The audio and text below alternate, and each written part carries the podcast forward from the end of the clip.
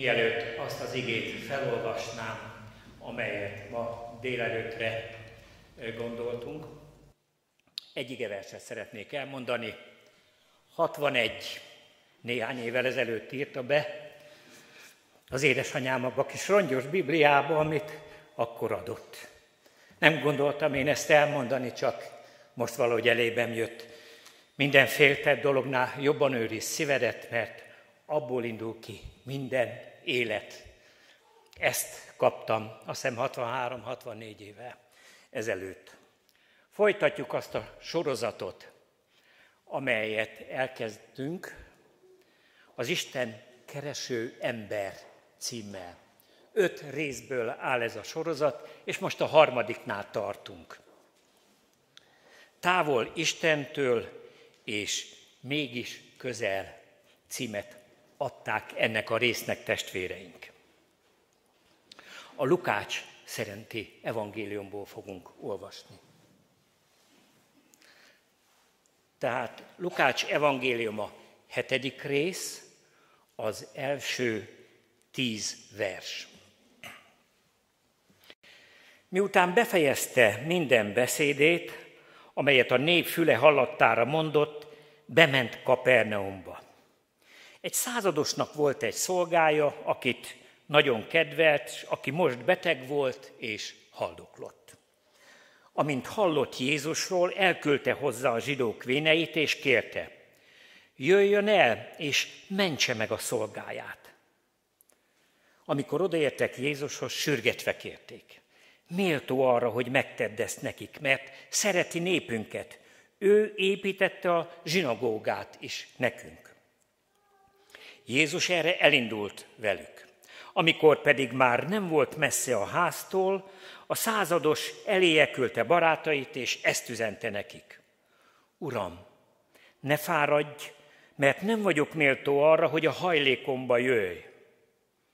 De magamat sem tartom méltónak arra, hogy elmenjek hozzád, hanem csak szólj, és meggyógyul a szolgám.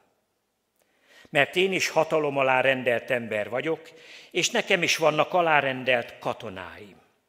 Ha szólok ennek, menj el, elmegy. És a másiknak jöjj ide, ide jön. És ha azt mondom a szolgámnak, tedd meg ezt, megteszi. Amikor Jézus ezt meghallotta, elcsodálkozott rajta, és hátrafordulva így szólt az őt követő sokasághoz. Mondom nektek, Izraelben sem találtam ekkora hitet. Mire a küldöttek visszatértek a házba, a szolgát egészségesen találták. Mennyi édesatyánk, egy jól ismert, talán nagyon is jól ismert történetet olvastunk most fel. Én arra kérlek, segíts abban, hogy talán éppen a jól ismertsége ne legyen akadály abban, hogy friss, mai nekünk szóló üzenetet kapjunk általa. Kérlek, használd fel engem is eszközül, és mindenkit, aki ma itt a gyülekezet előtt megszólal, énekkel vagy szavakkal. Amen. Tessenek helyet foglalni.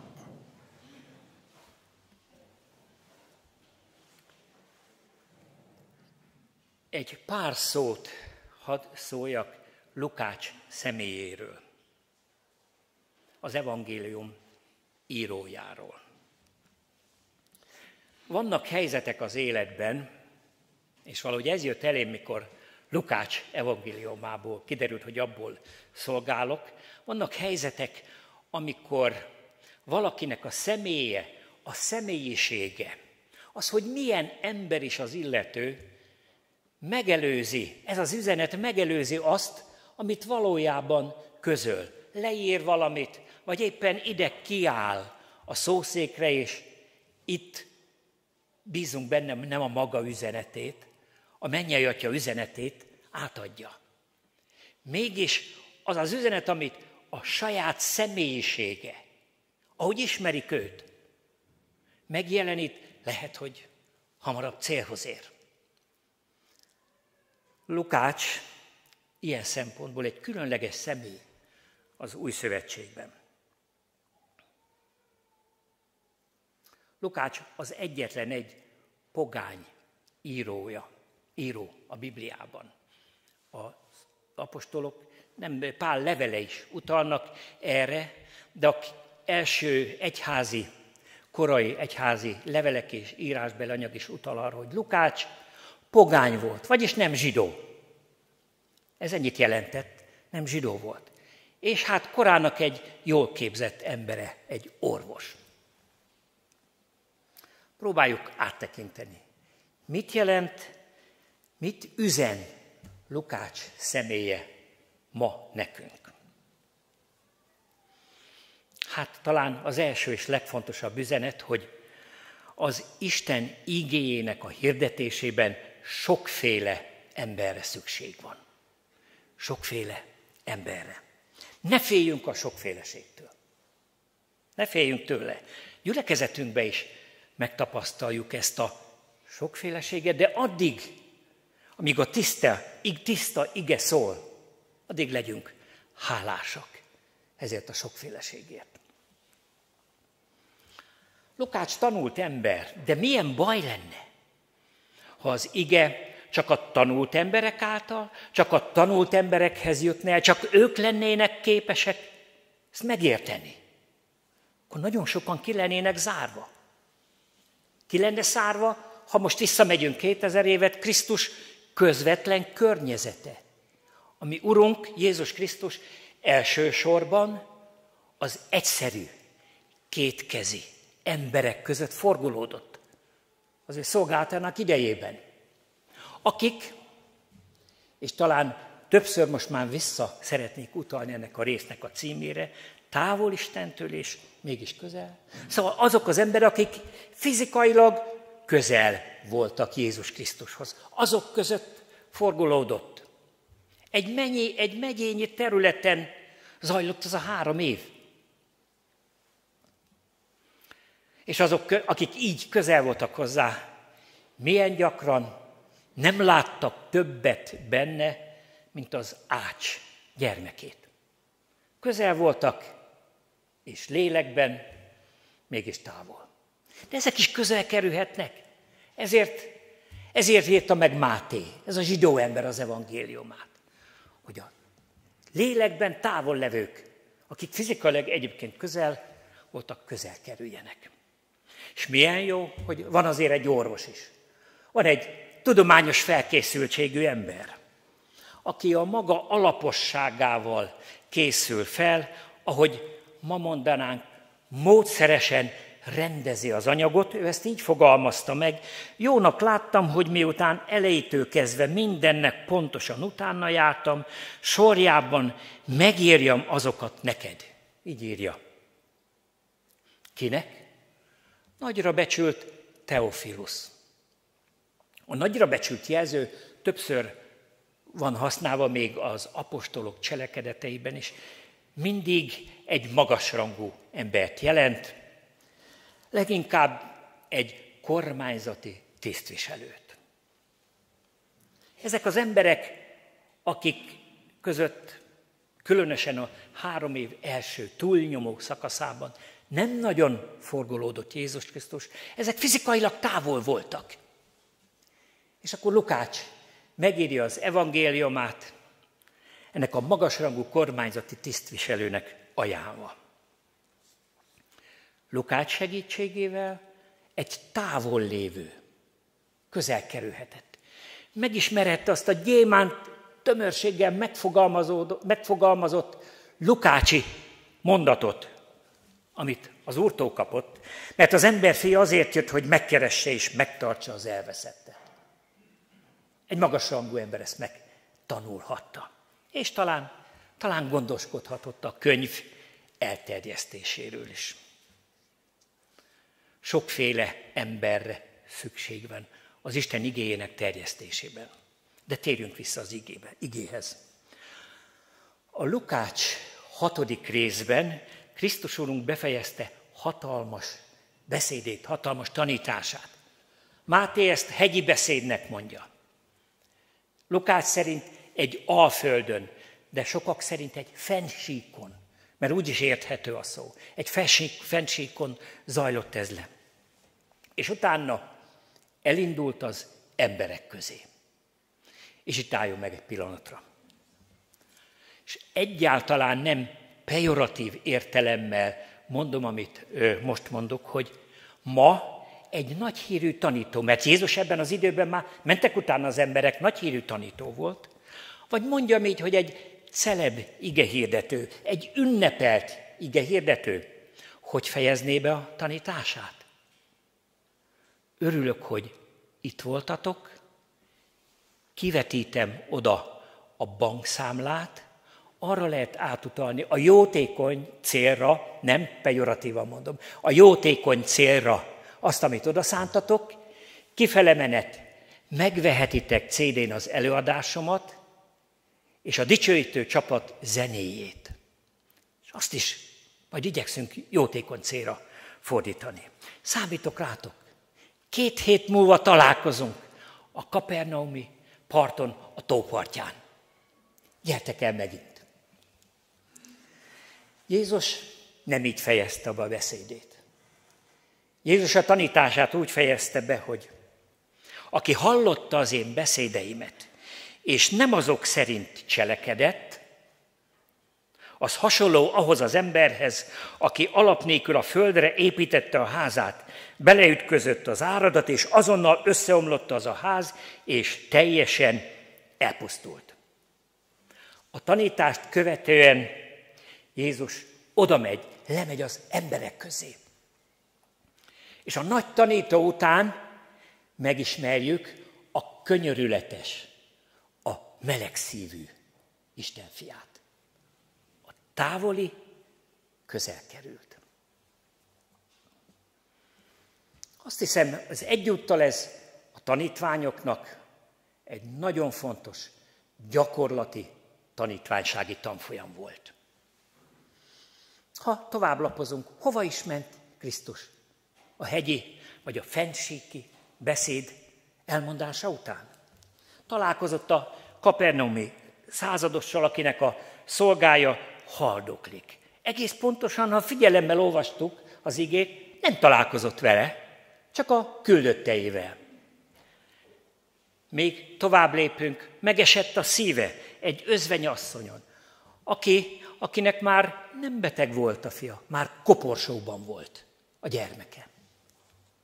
Üzen, üzen Jézus Krisztus a fogságban lévő keresztelő Jánosnak, aki egy kissé össze volt zavarodva. Uram, ha te győztes vagy, ha te mesiás vagy, megváltó vagy, akkor miért vagyok én most börtönben? Te vagy az, vagy mást várjunk? És ha még tovább lapozunk egy lapot a Bibliában, akkor egy bűnbánó ember bűnbánatának vagyunk a tanúi, amikor a bűnös nő olajjal megkeni a Jézus Krisztus lábát. Jézus tehát közel viszi, közel viszi az evangéliumot az emberekhez. Életük részévé teszi. A távoliból közel lesz. Ilyen értelemben is igaz ennek a mai leckének a címe. Kedves testvérek, ez nem változott. 2000 éve nem változott. Az ő szolgáinak, tanítványainak, követőinek, az ő gyülekezetének, a Krisztus testének ma sem más a feladata. Hallja meg a jó hírt mindenki.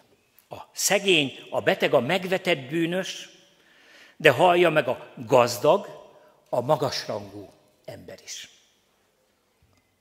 Hálás vagyok azért, hogy Lukács személye mindezekre fölhívta a figyelmünket.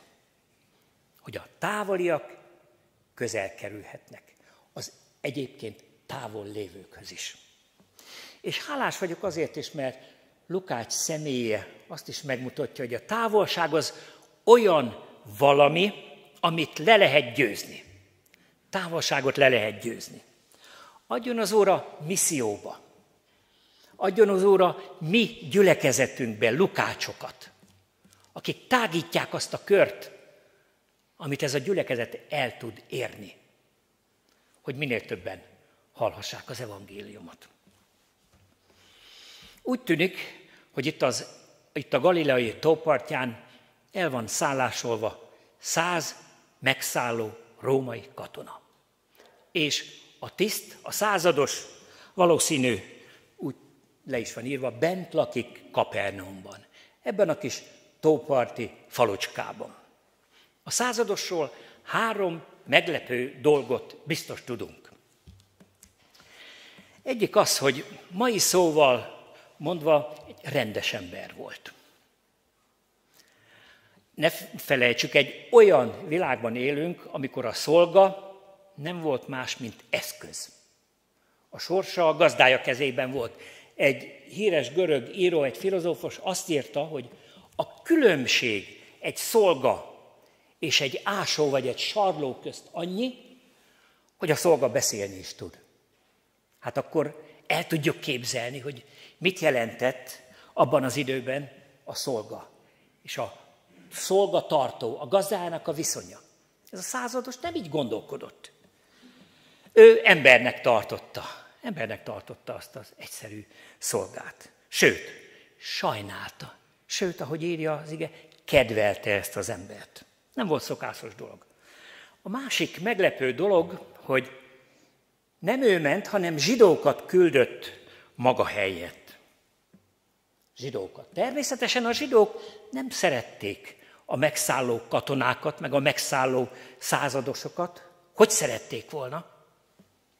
De itt összedugták a fejüket, és azt mondják, hogy ez más. Ez az ember, ez nem rossz ember.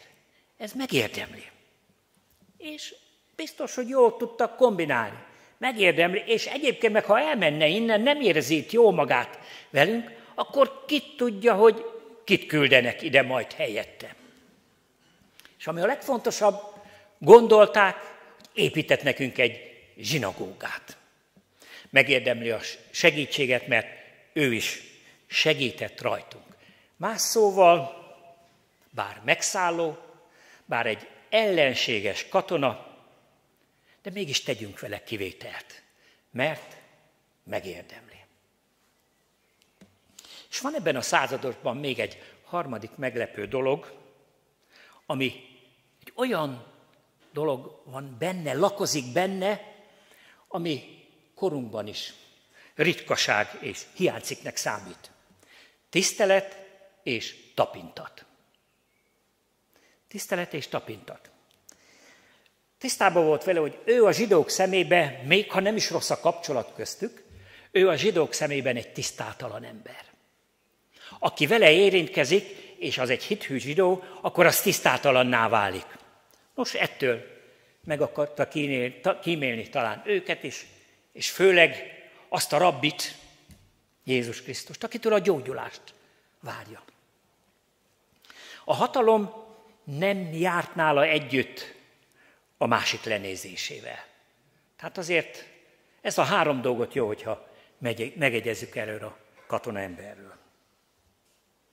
Úgy, hogy a zsidóvének kérlelik Jézust, méltó arra, hogy megtedd ezt neki.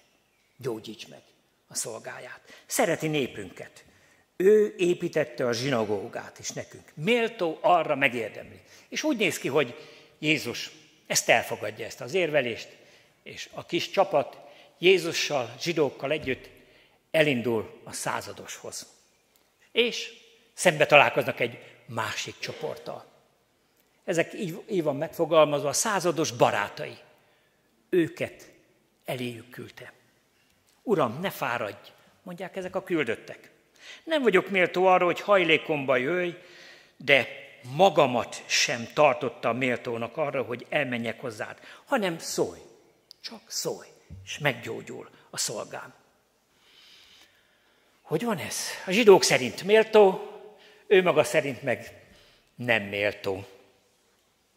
Vagy ennyire tiszteli ezt a híres rabbit? Tényleg ilyen mértékű a tisztelet, az alázat benne? Biztos, hogy benne van ez is, de sokkal több ez, mint a mások tisztelete. Elhangzik a kulcs és itt álljuk meg egy pillanatra. Nem vagyok méltó. Amikor a római százados ezt kimondja, akkor lélekben túlnő a zsidó véneken. Nem vagyok méltó. És ez már nem csak udvariasság ebben a pillanatban, megérzi azt, amit meglepő módon a zsidóvének nem éreztek meg, hogy az Isten fiával nem kell, nem szabad alkudozni. Ezt megérezte.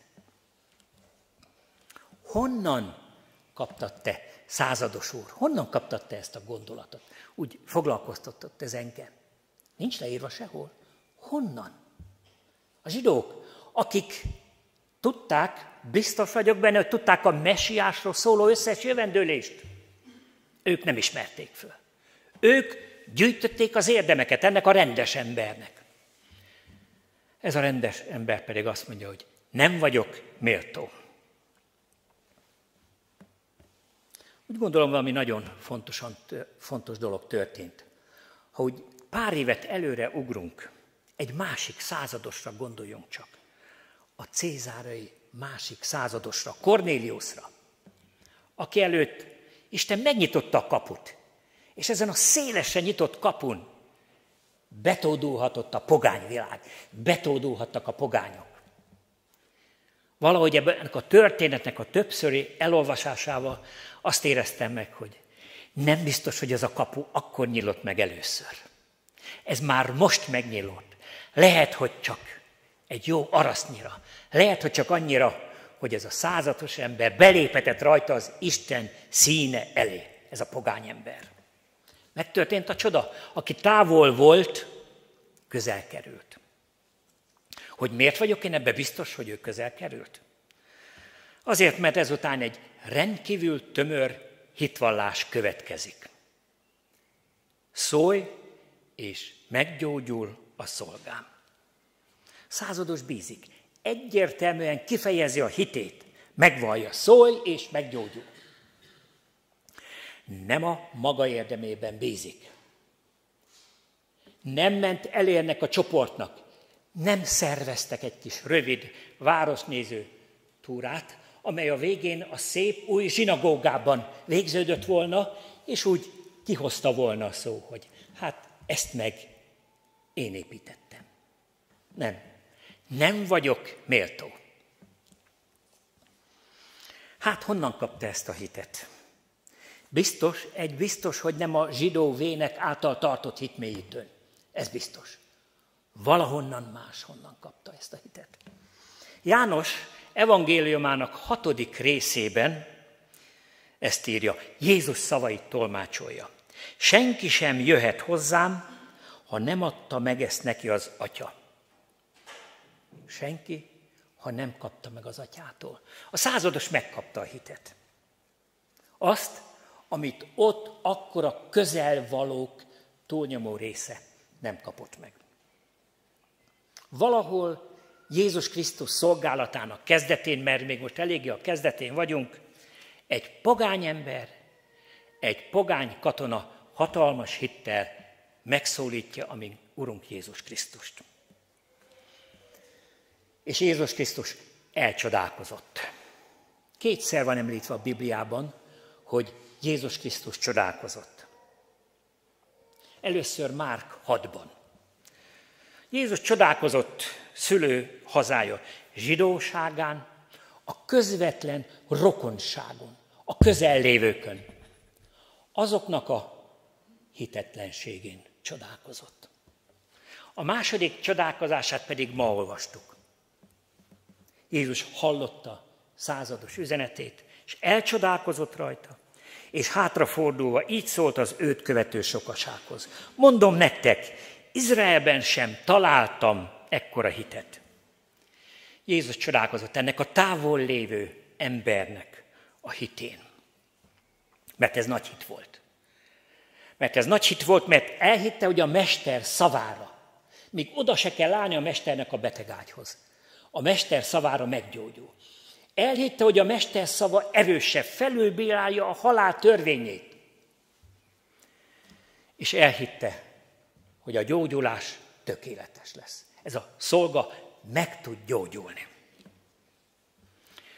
Elgondolkoztam, hogy milyen jó lenne tudni, hogy egy pár évvel később ez a százados hol volt. Akkor, amikor a kereszten Jézus kimondta, elvégeztetett. Győz, győztem a halál fölött. A halál nem a csatát, a háborút elveszítette. Hallott-e erről vajon ez a százados? És ha hallott, mit gondolt róla? Mondom, mondja Jézus a környezetének, Izraelben sem találtam ekkora hitet.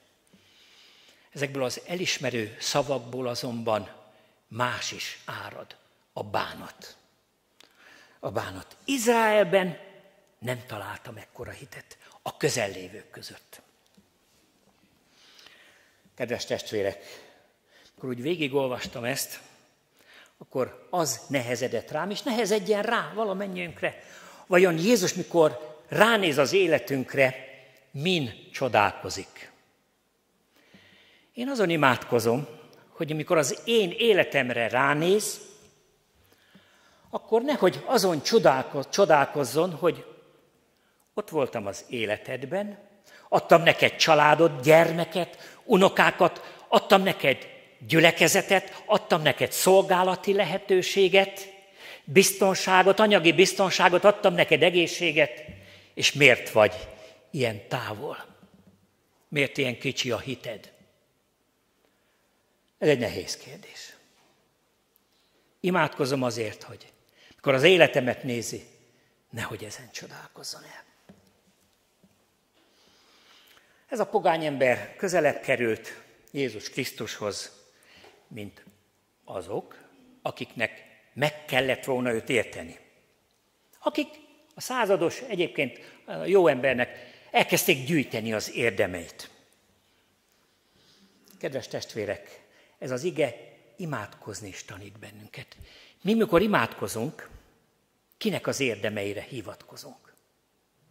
Akkor imádkozunk helyesen, ha egyedül és kizárólag csak Jézus Krisztus érdemeire hivatkozunk. Nincs érdemünk. Ezt a százados fölismerte. Nincs érdemünk, de hisszük, hogy benne gyógyulásunk van, benne bűnbocsánatot találunk. Más szóval nincs érdemszerző cselekedet. De a végén lehet, hogy mégis megépül az a zsinagóga, vagy nevezzük imaháznak, vagy nevezzük gyülekezetnek. Megépül egy testvéri kapcsolat, nevezzük szolgáló, bizonyságtévő életnek. Mert a hit tevékeny, a hit cselekedni akar. Hit rá akar mutatni a hit szerzőri, szerzőjére és beteljesítőjére, Jézus Krisztusra. Adjon az Úr ilyen hitet, hogy lássuk meg, hogy ő közel van hozzánk. Itt van köztünk most is a 21. században. Lássuk meg, hogy nem csak a 2000 évvel ezelőtti betegeknek nyújt gyógyulást, hanem a mostaiaknak, a 21. Egyedik századoknak testi, lelki gyógyulást. És akik elmentek, mert keresztelő János is hamarabb elment, mint ahogy emberi számítás szerint gondolni lehetett, akik elmentek, azok már ott vannak vele. Közel, a lehető legközelebb. Távol Istentől, és mégis közel. Ez a címe a mai leckének. De valójában ez a távolság az Istentől, a Jézus Krisztustól való távolság meghatározza az egymástól való távolságunkat is. És néha csalódnunk kell. Néha csalódnunk kell, keservesen csalódnunk kell, amikor ez a távolság konkrétan próba alá kerül. Ne menjünk el úgy, hogy ez a kérdés ne vésődjön bele az elménkbe. Vajon hogy vizsgázott nálad, hogy vizsgázott nálam ez a távolság az elmúlt egy évben, a bezártság alatt? Távolság, közelség Jézus Krisztustól, mert ez a fő kérdés, és a távolság és közelség a férjettől, a feleségettől, gyermekeitől, a szüleitől, a gyülekezettől. És a távolság vagy a közelség azoktól, akik rád voltak bízva, vagy rád lettek volna bízva. Az elmúlt hetek története és a, különösen a gyülekezeti szavazás számomra is azt mutatja, amit már Komlósi Sándor testvér mondott, hogy sokan, vagy mondjam így, még mindig sokan közel érzik magukhoz a gyülekezetet. Nem távolodtak el. De hadd mondjam el, hogy az ember csak ennyit láthat. Még egy vezetőség is. Csak ennyit láthat. A valós távolságot egyedül Isten látja. A valós távolságainkat. Történet arra tanít, hogy ez a távolság Jézus Krisztusban, és csak és csak egyedül Jézus Krisztusban csökkenthető. Ő közel jön, neked egy lépést, egyetlen egy lépést kell megtenni. Lehet, hogy ezt a lépést most teszed meg életedben először, lehet, hogy vissza kell állnod oda, ahol már valamikor álltál. Mindegy, hogy milyen helyzetben vagy, néz vele szembe. És mondd ki, mondd ki a századossal. Bár nem vagyok rá méltó, hiszem, hogy te gyógyulást tudsz adni. Hiszek benned, Úr Jézus Krisztus. Amen.